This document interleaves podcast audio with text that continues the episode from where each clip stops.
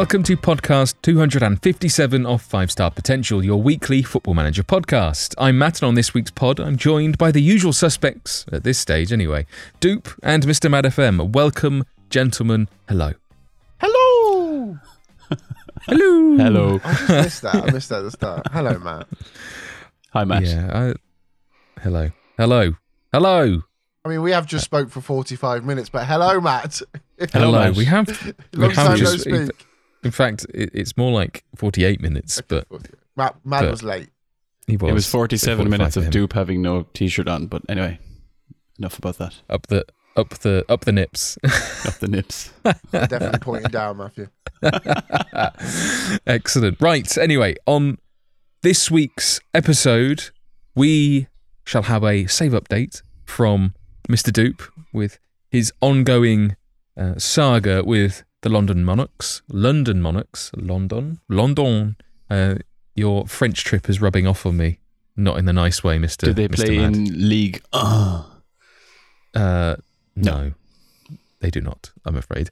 And our spotlight this week is about maximising a shorter pre season, but more on that after Mr. Dupe's save update. Take it away, Sunshine, please. Sunshine. Well, hello, and yeah. So I think last time we spoke about this, it was a wee while ago, and it was kind of when I was introducing you all to the save, and we've we've done another season since. Um, I decided I wanted to try something a little bit different in pre-season, and we'll, well, I'm sure we'll go into that a bit more deeper later. But it was more so the fact I wanted to try a different system, a system where I only played two centre backs and a half back, and then no wing backs. And I was like, I'm definitely going to play this. I'm going to play wide midfielders, and I'm going to keep my diamond through the middle. I'm only going to play two centre backs, and it meant that we conceded a shed load of goals in pre-season. Too many goals in the first couple of games, and then I bailed because my job was on the line, and I thought I can't, I can't, just I can't do it. I bottled it. I wish I never because it it looked interesting going forward, but just wasn't defensively strong enough going backwards, and that's that's a big difference. So we did bring some new players in though. Um, I think we spoke about uh, the fact that I think I just brought Adnan Januzaj in. I think you guys know about that one, right? We do?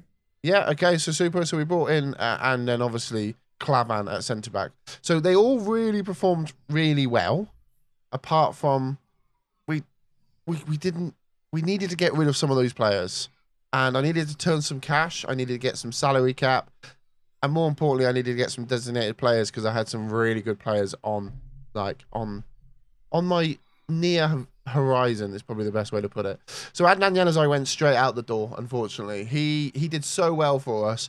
Um, he he basically got us to, close to winning uh, winning the lot. So uh, he was a big player for us. We sold him for twelve million dollars to Juventus. He went to Juventus.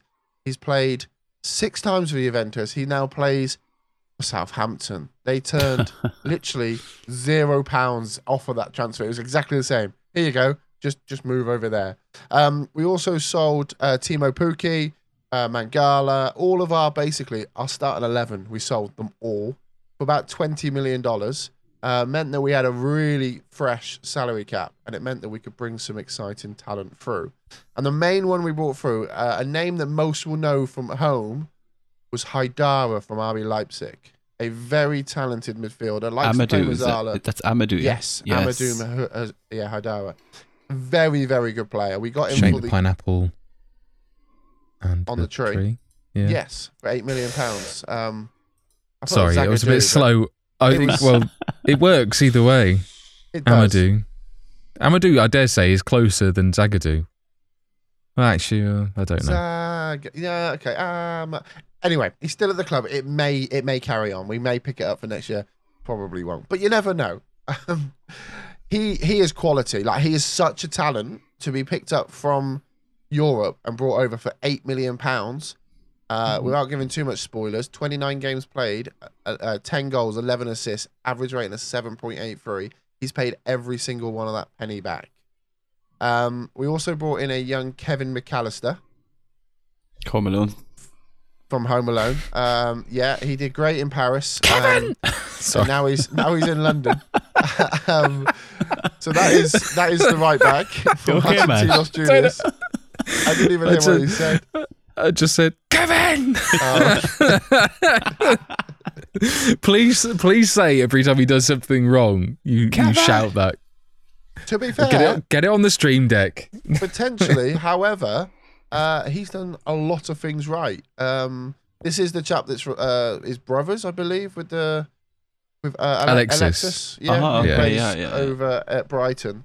Uh, but we got him from Argentinos Juniors for 2.2 million pounds, and again, absolutely world. Like I say, world class. And the reason I use the word world class is because America classes themselves as the world champs. So he is the best player uh, right back in In the in world. America. So he's world class to me. Uh, so he was a very good signing. Um, we also picked up um, Benkovic from or, or Benek, Benikovic. I, I'm gonna fuck the names up. But he He's the guy that Joe, you, Joe used to love this guy, Oh, no? Ben, Ben, I, I love this guy. Sorry, Matt. Did Sorry, sorry. Philip, is it Philip Benkovic? Is that Yeah. not Yeah. Philip? It's, Yeah, it's is it not Philip? got a T. Philip with It's- an It F. is Philip. Yeah, it's Philip with an F, and it's Benkovic, but it's it's not got. Probably Benkovic is the right way of pronouncing. It is I. Benkovic. Yeah. I think Definitely yeah. Benkovic. Uh, he he start he, he played for Celtic, Bristol City, Cardiff. Um, six foot four. He is big, meaty, and he's a man, and that is all I like in my centre backs. Um, again, picked him up cheap as chips, uh, half a million quid. Um, he's produced some really good performances. Average rating last year seven point four five, scoring a few goals as well.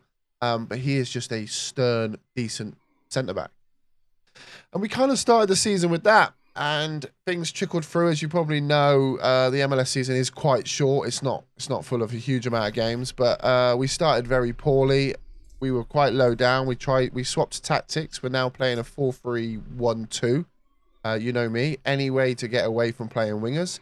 Um, and it started to tick. The problem is we had a few players that we just we had a few missing spots that we needed to solve. Uh, striker being one of them. We had a young chap called Bisoli, uh, who we brought in from Brazil. He did do very well. He scored lots of goals, but he was just so unhappy at the club. Uh, for some reason, he just wanted to leave, so we had to get let him go.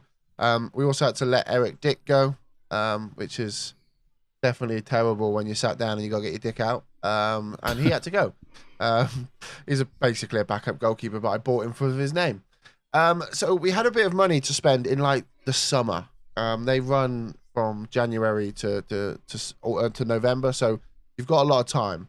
And in in the late summer, from Manchester United for 4.5 million pounds, I'm going to let you both have a guess at which English striker I purchased to bring over to London Monarchs from Manchester United for 4.5 million. I'll tell you now, he's not at the club now. What? Sorry, what year are you in? Uh, so we're in 2024. He's come over to the MLS. He's English, and he plays for and he plays for Manchester United now on game, but doesn't Oh, play not in real life. Now. Oh, oh. I can give you some more clues. He's 37. Vardy. Mi- Jamie Vardy is the man we brought in. Oh.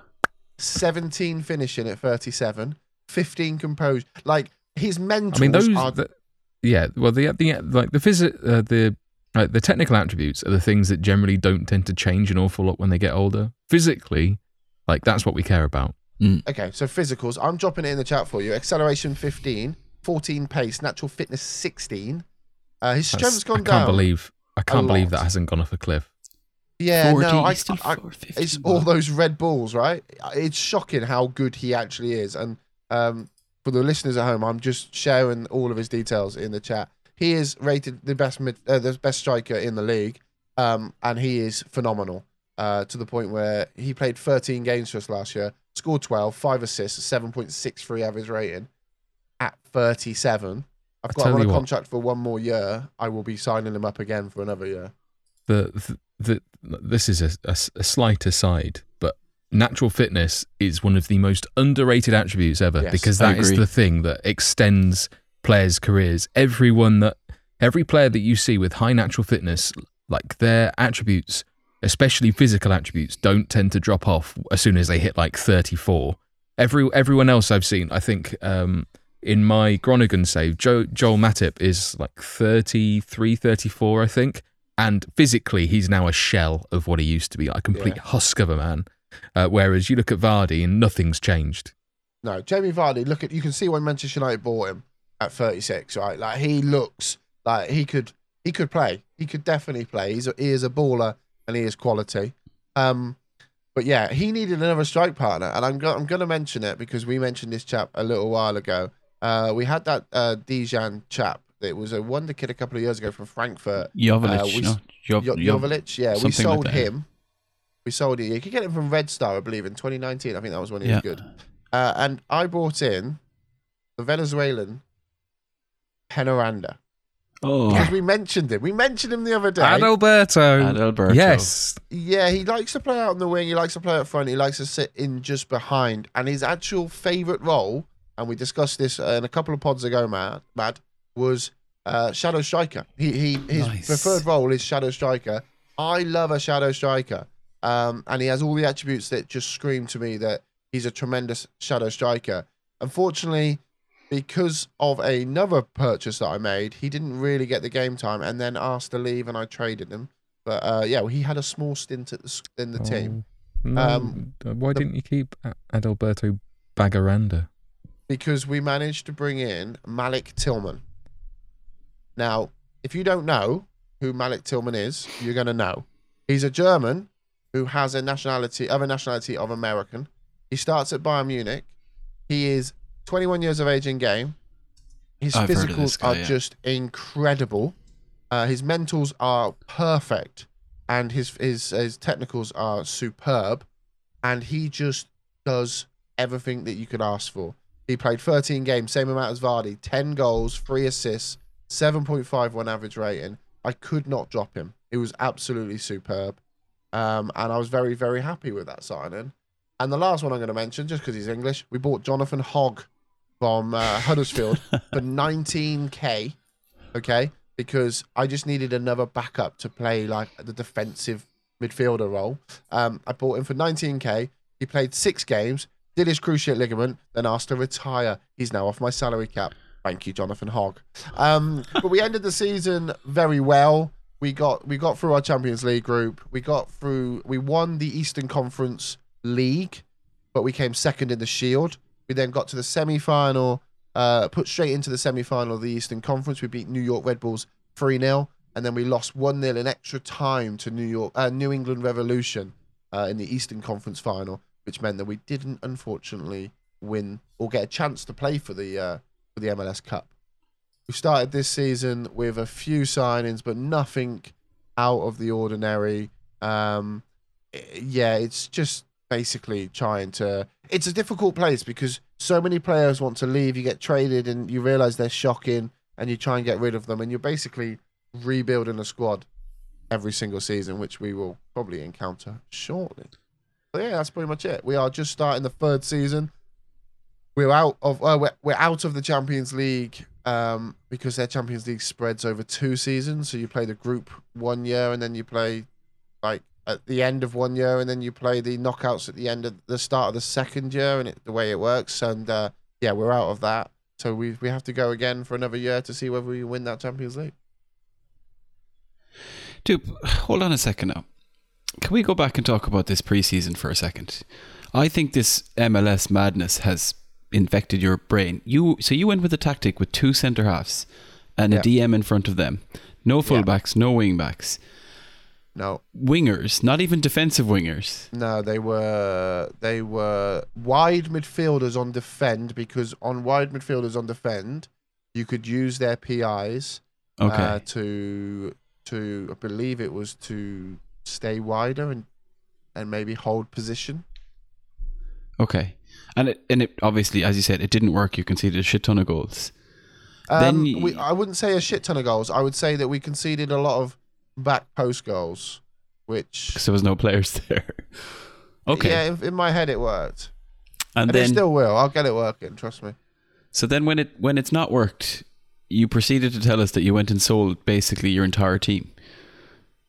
So I mean, in, um, I, I, you know, I like to I like to you know I like to imagine things, and I'm picturing Dupe like it's that Principal Skinner meme. So Dupe is there like, am I a bad manager? No, it's the players that are wrong, and he just sells them all.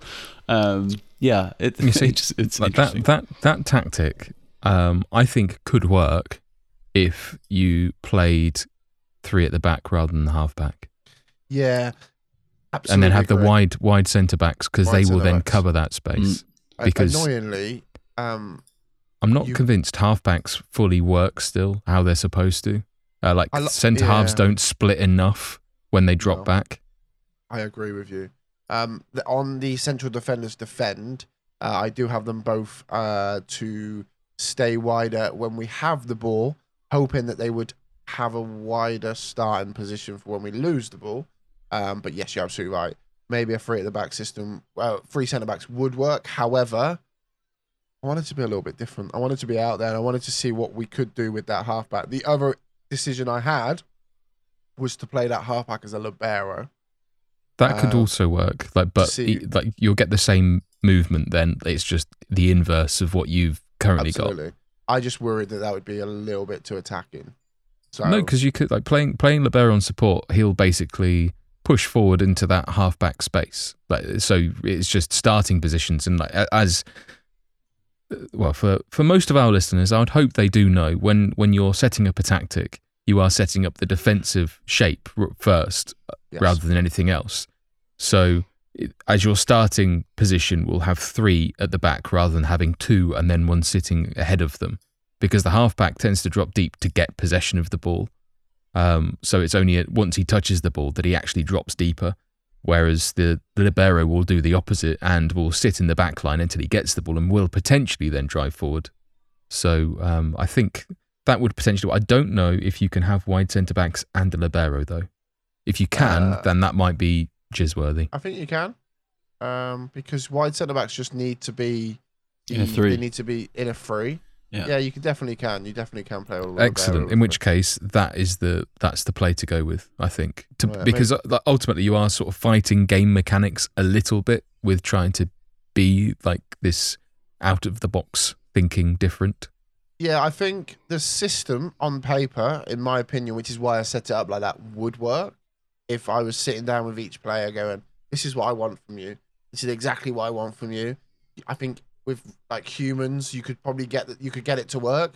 But like you said, you are fighting the possibility, the realms of possibility when the the, the gates on the, the fences are so narrow for where these channels of these players will actually evade from. Like what what you've said about the like the player instructions on the centre halves. I would imagine there is probably some hard coding on the wide centre back position that even if you replicate every single instruction on just a normal centre half, Yeah. that that is present on the wide centre back, I would imagine the movement won't be quite the same because there will equally be things that wide centre halves then won't do um, that normal centre halves do that is hard coded to try and minimise the impact of the the various options you can select between those different positions. It's it's why like like you said like you've got to pick the wide midfielder on defend to give yourself more options. Yeah. Um, and I think if you if they gave you all of those options to both without having the each each position neutered by hard coding, I think it would be open to exploitation quite a bit. Yeah, definitely. There was massive holes. Um, the the reason we had to go for a wide midfielders, like like I said, it was more so, so the fact that they do really support that defensive um, that defensive unit as much as they can.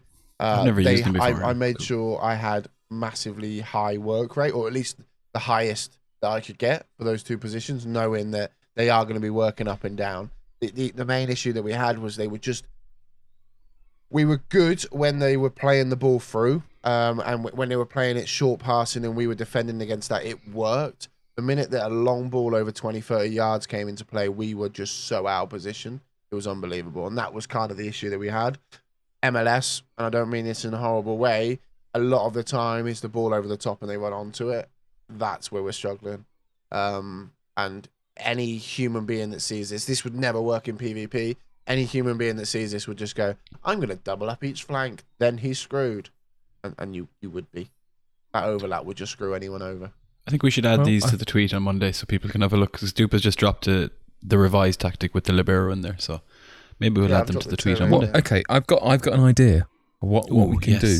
So we'll we we will drop these as as an accompanying tweet, but we would like your opinions to see how you would set this up and what you would do to get it to work. And then what we will do is review your opinions and suggestions, and collectively, both as a pod and as an audience, we can try and get this figured out. I think a bit of participation from the audience.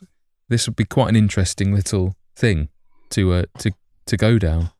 Sorry, I've just I've just had a look at Kevin, your mate Kevin Home Alone. Um, he is a tremendous libero for this level. Yes. Uh, so maybe that could work. You have to bring in his Plus- brother as well, Buzz. Uh, no, Alexis. And the tarantula as well on the other Oh, yeah. side. Anyway, uh, right. Thank you very much for that, Dupe. Um, Yeah, no worries. I, I th- that was a, a a lot more in depth than uh, once you started posting tactics uh, and talking about liberos and excellent players. It got a bit Right, a I bit deeper to than I think we knew how thought to it get was. You turned on, Matt. That's- Yeah, Juicy, that's yeah. it. It's I was going to make a wet bandit joke then, but I thought better not. Um, There, there is think we know what plenty the- of I nineties think we know what references. the title of this part is going to be, Matt.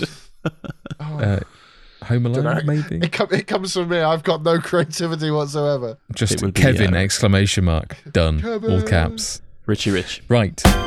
Okay. Uh, let's move on then to our spotlight this week, uh, which is about maximizing a shorter preseason. Now, uh, most people, I mean, will hopefully be aware that because of the World Cup we've got in Qatar, it, the, our domestic seasons have been shifted forwards a week, which obviously impacts the length of pre-season. And moving into FM23, it hasn't been announced yet, but I'm assuming it's a thing because SI haven't closed down as a studio.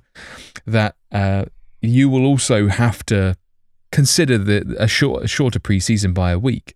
Uh, normally, um, you can you know you can spread out your friendlies amongst your your usual training loads to get your players in tip-top shape before you kick a ball in anger once the league comes around.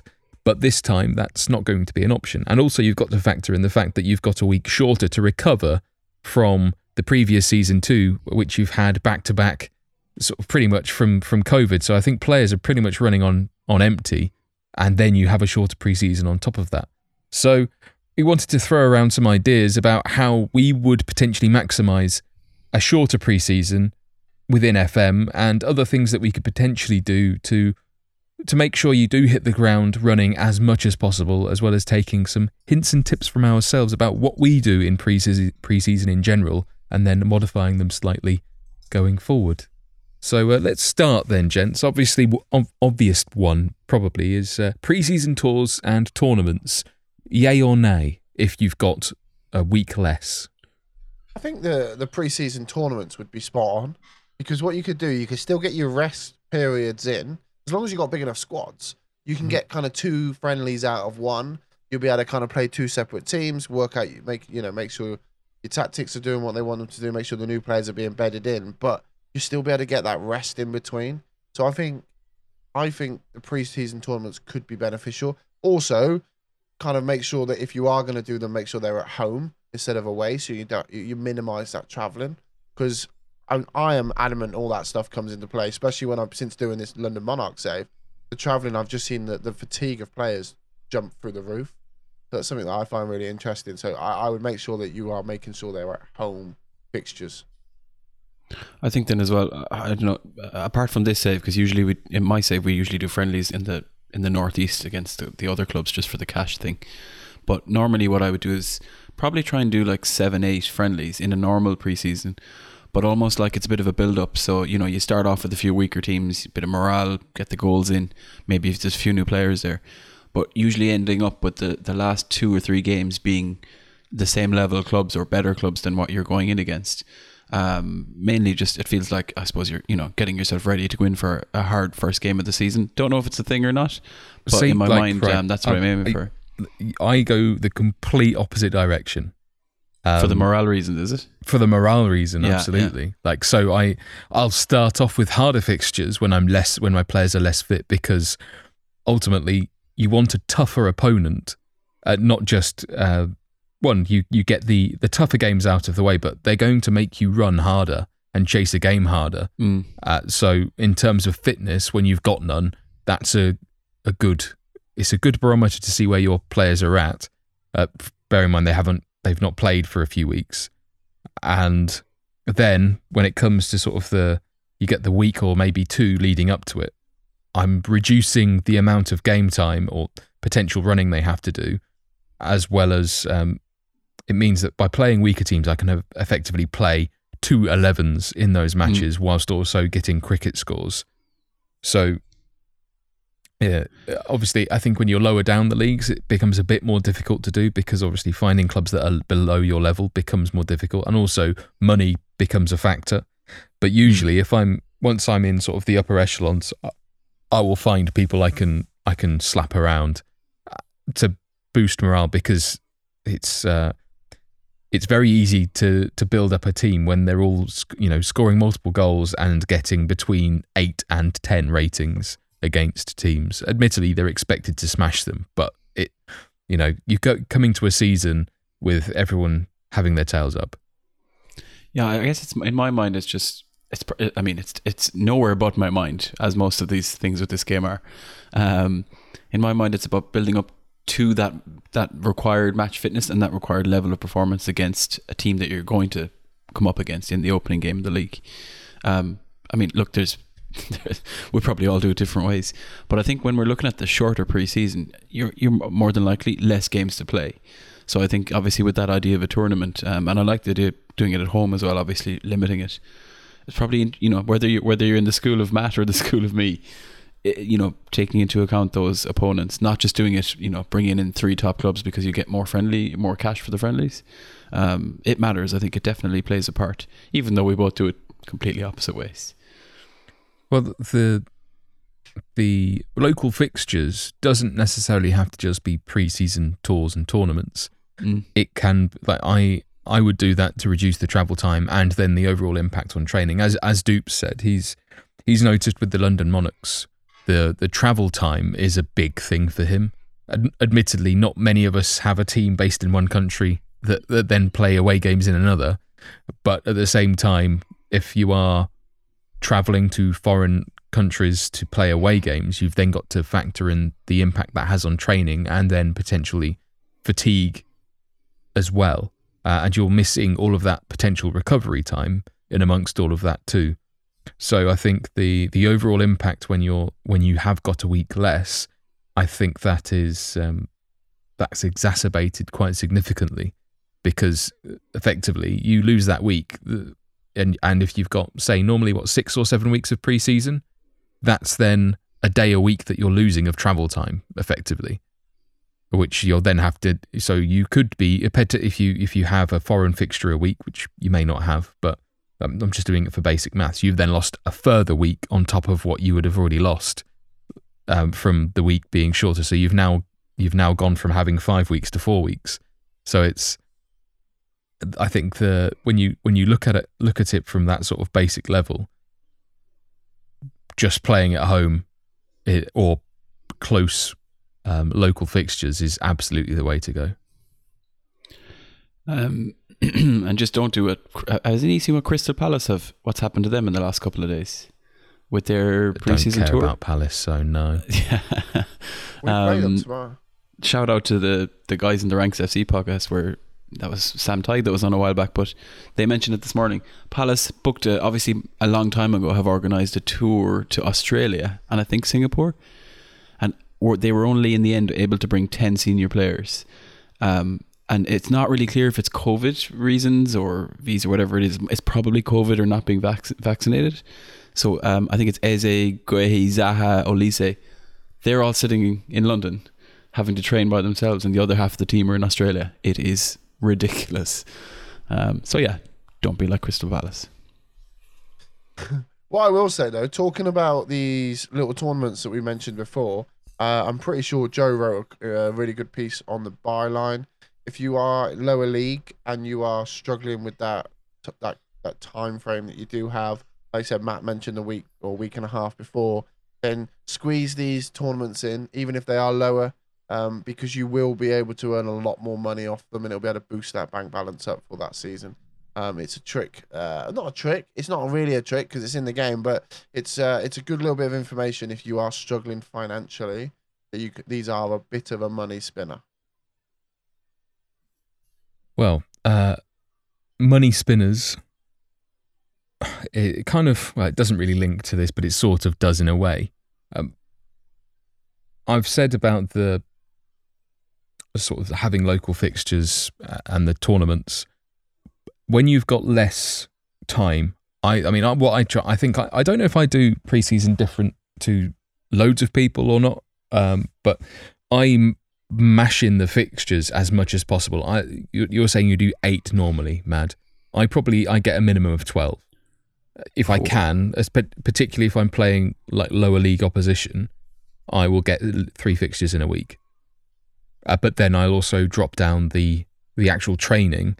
So I would normally have I, I think I use the presets or have used the presets where you have like the it'll give you preseason heavy, preseason medium, and then preseason easy.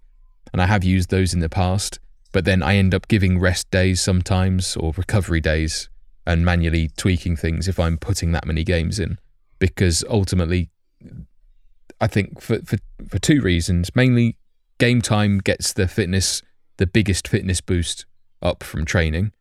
And also, if you're trying to blood in some younger players and give them some early game time, uh, and if you're playing, particularly if you're playing with, say, two 11s, which is what I tend to do. So I'll start the majority of one team um, in the first half, and then I'll completely swap the 11 out for the or the 10 substitutes or 11 substitutes, whatever I can make, depending on who I've got available at the time. I will then swap them out for the second half. So I'm effectively playing just a half per team. So in terms of like fatigue, each player is getting 45 minutes, but it's intense 45 minutes rather than playing for a full 90. So, but so therefore, really, you're you're, you're only playing 90 plus 45 over over a week per player rather than anything else. But you're also getting then the match practice, but actual match practice, which I've seen does help. And because of I'm managing the training exertion, it means I'm not getting I don't get crazy injuries. In fact, I've in this most recent save, I've not had insane injuries from training at all. I get injuries in matches, but that's pretty much it.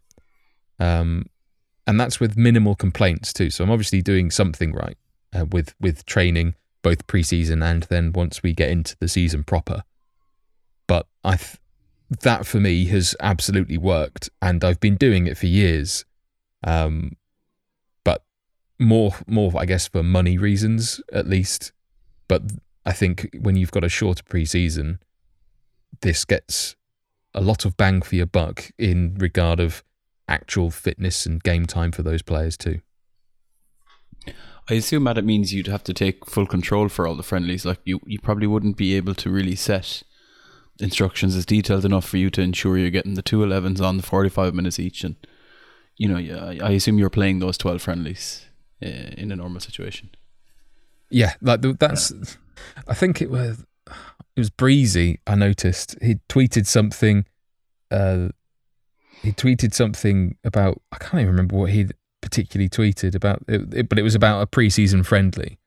Um, oh, it was caring too much about preseason friendlies or something like that but it was clearly a that is a tweet. It was clearly a, a, tweet from a man who doesn't manage his own preseason friendlies in FM.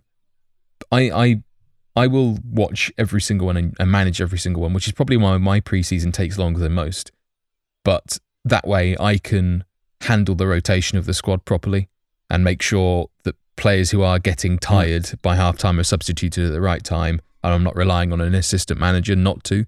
And I'm also keen, like if especially when you are playing the weaker teams, if you've got young players who are, who are, who have scored two, I'm absolutely leaving them on to see if they can get a hat trick because that morale boost is awesome that they can get, and the praise that you can give them then for having a good showing gets everything. Like I said, getting everyone's tails up and hit, hitting a hitting a purple patch just as the season starts with everyone really happy is a great place to be. And we've mentioned morale sort of fairly recently as being quite a powerful tool, why wouldn't you make sure that that's in the best shape possible? And I have to assume, Matt, that you don't, if a player hits a, you know, a 5.9 or a 6.1 in a friendly, you don't find the shit out of them like you do during the league season. you don't need to find them when they're getting eights and tens. Oh, boom, snap. Head head tap.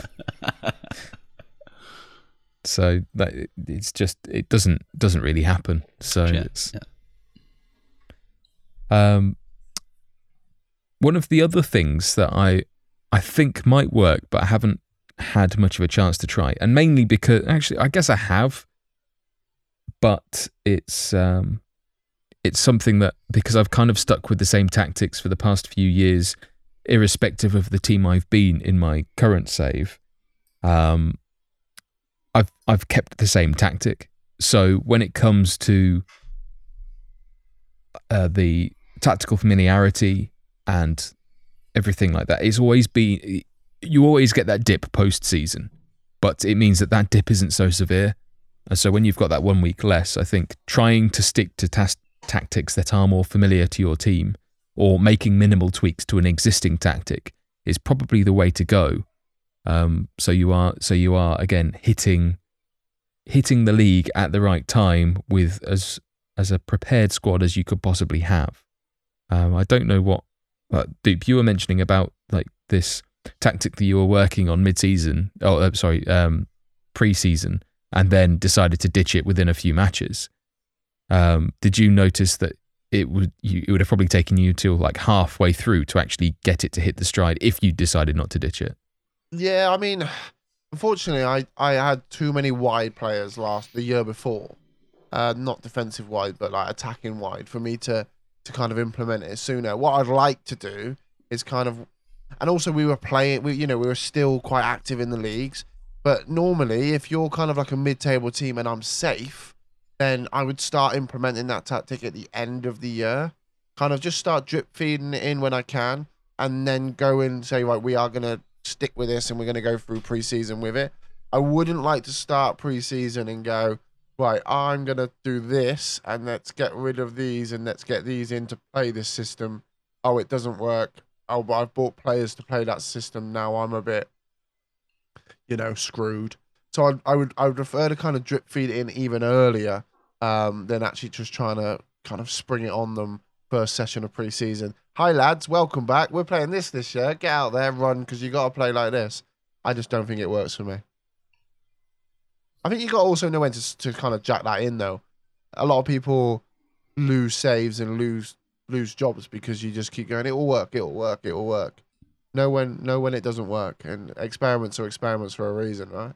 Maybe maybe what I would do is at the end of this season drip feed it back in at the end of the season, or if I'm playing a lesser team with four 0 up and I've got three substitutes spare because I'm allowed five in the MLS, I might with 20 minutes to go go to that system and see how it actually operates, and then drop it down to extended, comprehensive, or even full match, and just watch that watch that system and and kind of develop it later on and throughout the season, and then see how we go from there. I guess it depends as well on how often you tend to kind of overhaul the tactic or, you know, really from season to season keep changing the tactic completely. Like for me, I think normally I would jump between the tactics, but I'd usually stick with, the, you know, you can, I think it's three you can basically have it, you know, the primary and then the secondary and then the, the third one, tertiary, whatever you want to call it. I normally would rarely, like, if I was doing what, five, six, seven seasons, it's I don't think I'd go beyond those three usually too often. You know, I'm kind of tweaking the formation or the instructions, but keeping the formation fairly solid. So, you know, I'm going into that preseason. I like to think that tactical familiarity hangs around even for the the second, you know, the backup tactics, and they're the ones you might jump between. And then because I know in this during the season, if I change a tactic, it's usually based on the opponent, unless we're completely in the shit and it's like we've got to overhaul. But if there's a bit of consistency, you know, you got your primary one, but I'll probably change it if I'm up against a big, big team or a really tough game away from home, and then you revert back. So I think that continues through preseason for me without complete overhauls. See, I don't. I think my tactics have pretty much been the, the same, or at least had a, a very similar base. Uh, in respect, like instructions have been pretty much identical uh, mm. throughout. I've I've adjusted some that have maybe been uh, they wouldn't. So I'd gone for I had the the four four two with playing with inverted wingers on both both sides, and I've then basically removed a striker and then put him at uh, replaced it with a DM like that. That isn't like, but in terms of like the actual shape and how it plays, that's the only real change. And whilst it perhaps looks like a major change on the face of it when you look at the shape in comparison, the actual I still play with with wide players that cut inside. I still have two midfielders that will play very similar roles. I just now have one patrolling the like the the defensive strata. So I don't think it has changed an awful lot. I've kind of just replaced the the second striker with a midfield runner instead. Uh, and that's the only change I've made in what six seasons throughout four teams, five teams. So I've I've kept the same tactic throughout, and I think I think tactical familiarity as well as just consistency. That those green lines in FM exist for a reason, right? To show you to show you like between players on the To tactic click, yeah. screen to show to show you the chemistry between players and how much that can improve your performances. Saying that this is a good pairing. Why would the game tell you that if that wasn't potentially important? It's they're not going to they're not to give you a red herring. Well, what's the point in saying, "Oh, this is a good connection," and then it does nothing? it's trying. The game is trying to encourage good behavior, like or or, or a, a a strategy that it suggests works. I think this is probably another pod topic to talk about Mm, the tactics and, and familiarity. I can't. I'm so tired. Familiarity. There. Familiarity. There you go. So I start it wrong and it always goes wrong. But like because I'm assuming it's an average across your an eleven or your ma- your 15 man squad. Because when you bring somebody new in, you always see a little drop. It must they must work it out. You, know you can't. some the, of the, squad parts. and the yeah. team must be. You know they're familiar with it. But if you're gonna then chuck in 10 brand new players, regardless of how well your squad can deal with that, I can only but s- assume a drop will happen. So yeah, maybe we could do some research. And oh, I'm happy to do some research because it intrigues me to how that works. And because a lot of people will bin off a tactic after two, maybe three t- attempts at it, and you go, well, hang on. If those people don't know that tactic very well, if it's very different to what you've been playing, you've been playing a four at the back system with 17 attackers, and, and you then go with everyone back. It, it's a very different style. Um, it's going to take a while for everyone to warm to it, and uh, I do I do wonder how that would how that would come. But like I said, that might be different for a different. I mean, I, I'm all for expanded upon expanding upon this, but this is also another benefit of playing with two 11s per friendly match because then you've got 22 players who are familiar with one another and with the tactic because they're Yeah. playing playing 12 or 10 games, however many games I can get in this shortened preseason in. Yes, they're only sharing a half, but they are playing a lot uh, together in the same squad. So, and obviously you can bring in some other players as well to to add to that. It doesn't always have to be the same 18 that starts. So you can filter in some other players, but there is a there is method to the madness. No, absolutely. I think this is probably why I'm such a slow slow starter in the season because, again, this is more so uh, quali- quantity over quality. But because I play so much Football Manager and because I play so many different teams in seasons, I feel that I have to do different systems because it would just get boring if I went, "This is my tactic. Here we go. I'm going to play this every single week or every single save." And I think that's me tinkering in pre-season, especially or maybe it'll make me think. This conversation will make me think about tinkering it in the preseason more and actually trying to do a different system because I think I do it too much. I, I know I do it too much, and I know that at times, if a save gets a bit stagnant for me or we don't see much results, I will go, okay, let's go to the end of the season, and then bang, we're gonna rip this all apart, rip the squad apart, basically brand new squad, brand new system, and go from there. And then I wonder why we're having such a slow start and. I think it, you know it's all becoming very clear now. Well, that was the final point actually, which was about actually limiting signings to reduce the impact on morale and dynamics. So maybe there is maybe we should actually do like a a proper experiment and show our findings between the two. So same eleven or same same squad, and then one squad with five new players, one squad with ten new players, one squad with no new players, and then see what we get, uh, and then go from there. And then we can we can report back on another pod in the future and say we've run actually done this now, and we can categorically say at least from these simulations we've ran, hopefully anyway, we could find find out that there is absolutely nothing to do, like no correlation at all in the data, and we're just talking bollocks, which Mm. is probably more often the case. But nevertheless, uh, the bollocks will continue because we have a quiz from Mr. Madden. So I actually knew you were going to segue with that once you said talking bollocks. Oh, let's do the quiz. You, you got in there before I could make reference to talking bollocks. Isn't that Dave's podcast? But anyway, we'll, we'll carry on. it's time for the quiz. hey, Dave, what are you doing here? Um, yes, we have a quiz, and I suppose seeing as we've been talking about preseason being shortened due to the World Cup um, in the winter. Uh, normally, uh, uh, what are we? The fourteenth of July. I think by now we would have already seen a new World Cup champions crowned. I think the probably the weekend just gone would have been the final if, if it followed the normal flow.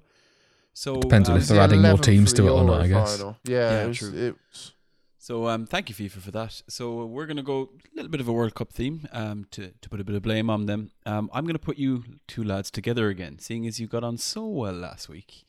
Um, and what we're gonna do is, I am going to ask you once again to name the time that you think you'll get my Oh, I know what he's going to ask us, Matt. And I'm going to also ask you how far back you think you'll make it. What I have Oh. in front of me are the list of all of the World Cup captains. Going as far back, now it goes as far back in my list as 1996, when of course England won it. But I'm going to ask you lads. 1966, you mean? 66. Six, what did I say? Did I not? You said 1996. 96. There wasn't a World Cup in 1996. There was No. Euro 66, 96, which was I've- hosted in England. But I've had two glasses of wine. Um, 1966, of course. Um, but I'm going to ask you how far back you think you can go together in terms of the World Cup years, and how long you think you need to get there. So this is World Cup winning. World Cup winning captains. So who's raised the trophy, basically? Who's captain the side? And I want I want you guys to tell me how far back you think you can go. We don't even have to worry about the time. uh, Matt, I could probably do, I could probably help up to 1990. I could maybe help with 86, and that's yeah, probably that's probably about the same. Like I've my my international football knowledge is pretty woeful, to be honest. So Okay, well let's see if we can get you back to 1986, the year that both myself and Matthew were born.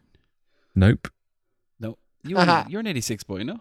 I'm an 87 boy. Ah, same age different year. Fair, fair You are the oldest of old.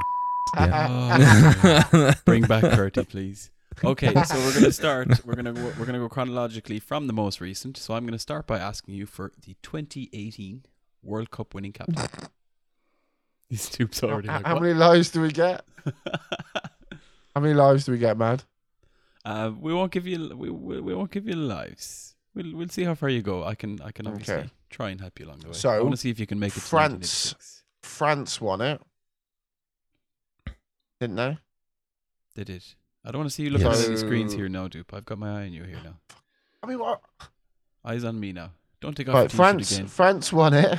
Um, and if I remember, I can't think of my mic. is. Pogba? If I rem- if I sorry, no, I think it was the it was the drunk.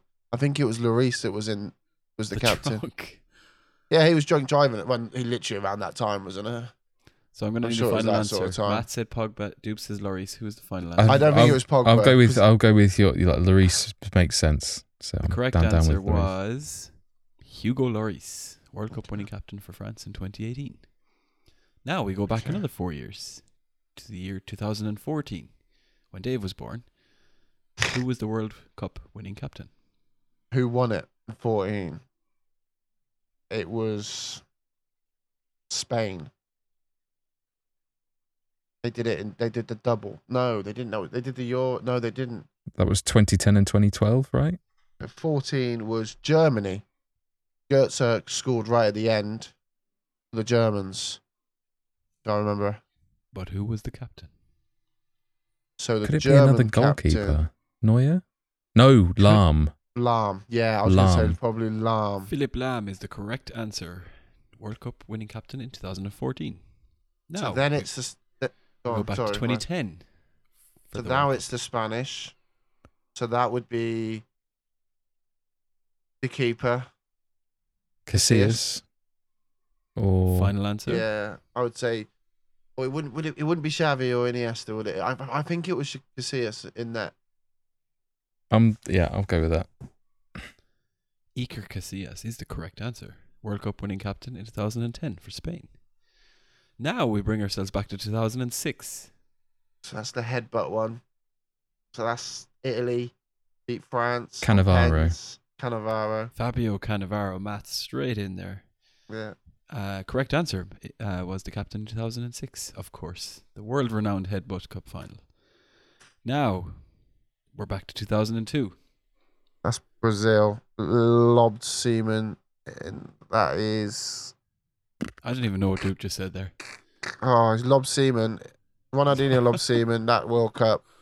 No, um, no, I was gonna say North Korea, South Korea. I think that's Cafu for the Brazilians. Matt, Mm, thoughts? I don't Mm. know who else it could be. I'm g- I'm trying to run through.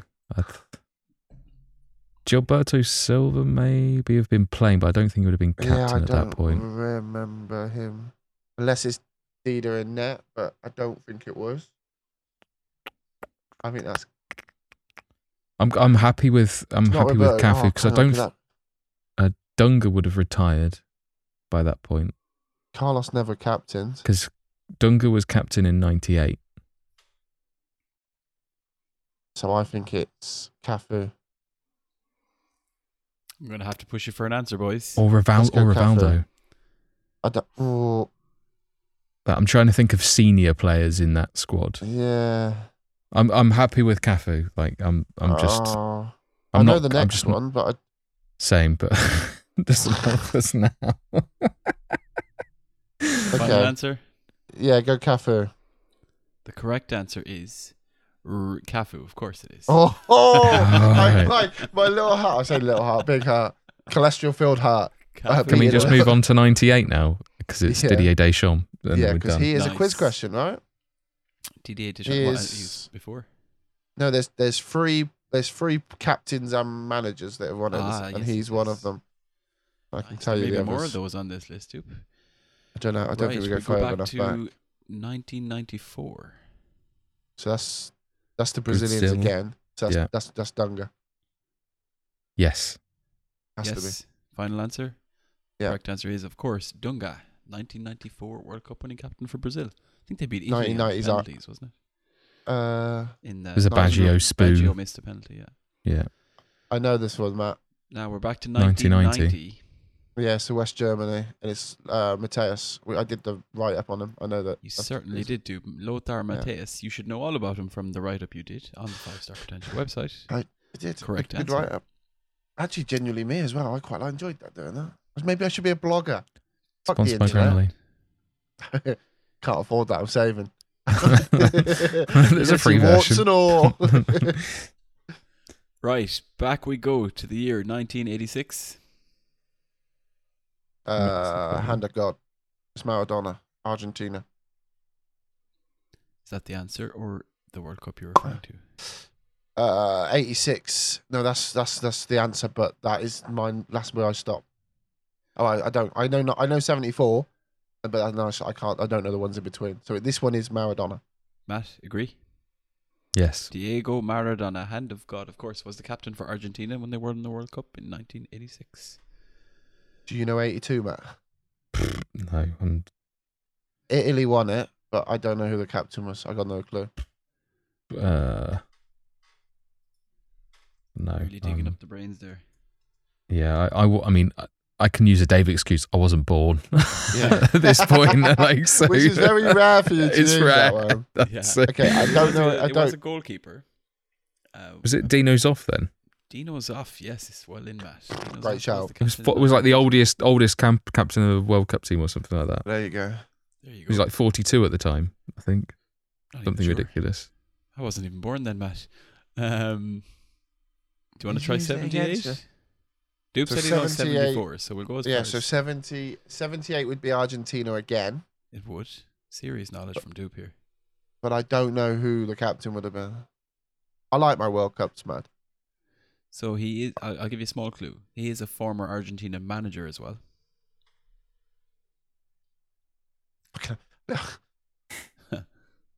I went- I had a name in my head then. I thought, no way, could that be it? Uh, that's about 10, 20 years too late. Uh, yeah, I- I'm. Former manager of Argentina, also Uruguay. Oh, is it? Oh, Does it begin with a T? It does not begin with a T. It, it's not who I thought it was. I'll give you the answer. And I- It's Go on. Daniel Passarella. Ah, no, No No idea. no. Okay, do take us home for 1974. No, I could take you home for the rest. Now. Well, not Oh, the rest, but hello. Back to 66. So uh, 74 was West Germany again. That was Beckenbauer. 70 was Brazil versus Italy. That was Carlos Alberto. Oh, lads. 66 was England and Bobby Moore. Round of applause for Duke there, lads. Well, Not just a pretty face. Sponsored by Wikipedia. oh, well, something like Wikipedia, anyway. Uh, no, but the World Cups are cool. I like the World Cups a lot. Um, but there was a there was a old a- encyclopedia. I'll see if I can fish it out. That I used to just love reading. I used to love reading. Uh, funny enough, reading or looking at the pictures. I'll say the World Cup fascinates me, especially with all the Panini sticker books. Like it just See, I that actually is know what helps. the- like Yeah. That's where a lot of my '90s like- football references come from. Like knowledge is like I remember random players like, um, I can't remember. Not I was going to say Luther Blissett, but it's not. It's not the player I was thinking of. But I I know how what players look like purely because of what their pictures were in sticker albums. Oh, Same, yeah. I used amazing. to have them stuck on the bedside. I remember um, my brother put one of Schillaci up, and then he scored that goal against Ireland in 1990, and we ripped it off. up the five-year-old pettiness. I I remember being shown the Mexico '86 one that my dad had. and like that's what got me like i must have been probably six or seven and he was uh, no actually i probably was i would probably was 10 when it was the 2002 world cup and i remember just him producing this was my first sticker book you know have a look at this and i just remember like reading it page to page uh, i know that world cup quite well those were the days. Those were the days indeed. Anyway, It's on thank eBay you at the moment for- for quid for that little little quiz, Mister Matt. I enjoyed that. It was good. Get the old nogging working uh, you got late like 15 quizzes ready ready for next week night. Hopefully he has. quiz later Uh, anyway, that does bring episode 257 to a close. You can find the links for each of us in the podcast description or by visiting 5starpotential.com, where you can find all of our latest Football Manager content, including our Wonder Kid Hall of Fame, where you can uh, look at all of the other bits and pieces, including the, the most recent edition, which is Hatem Ben Arfa. But um, there will be another one next week. We, we're not Yes. revealing who that is yet. So have a guess on twitter Have a guess. Actually, yeah, guess on Twitter. And also, don't forget, we're going to post the tactics on Twitter. Get the get the FM Hive mind on it. Uh, five five star potential is available on iTunes, Spotify, and most of the popular podcast apps and platforms. The new podcast released every week. Thank you all for listening. There will be more from us next week. Say goodbye, folks. Goodbye, folks. Kevin. Kevin!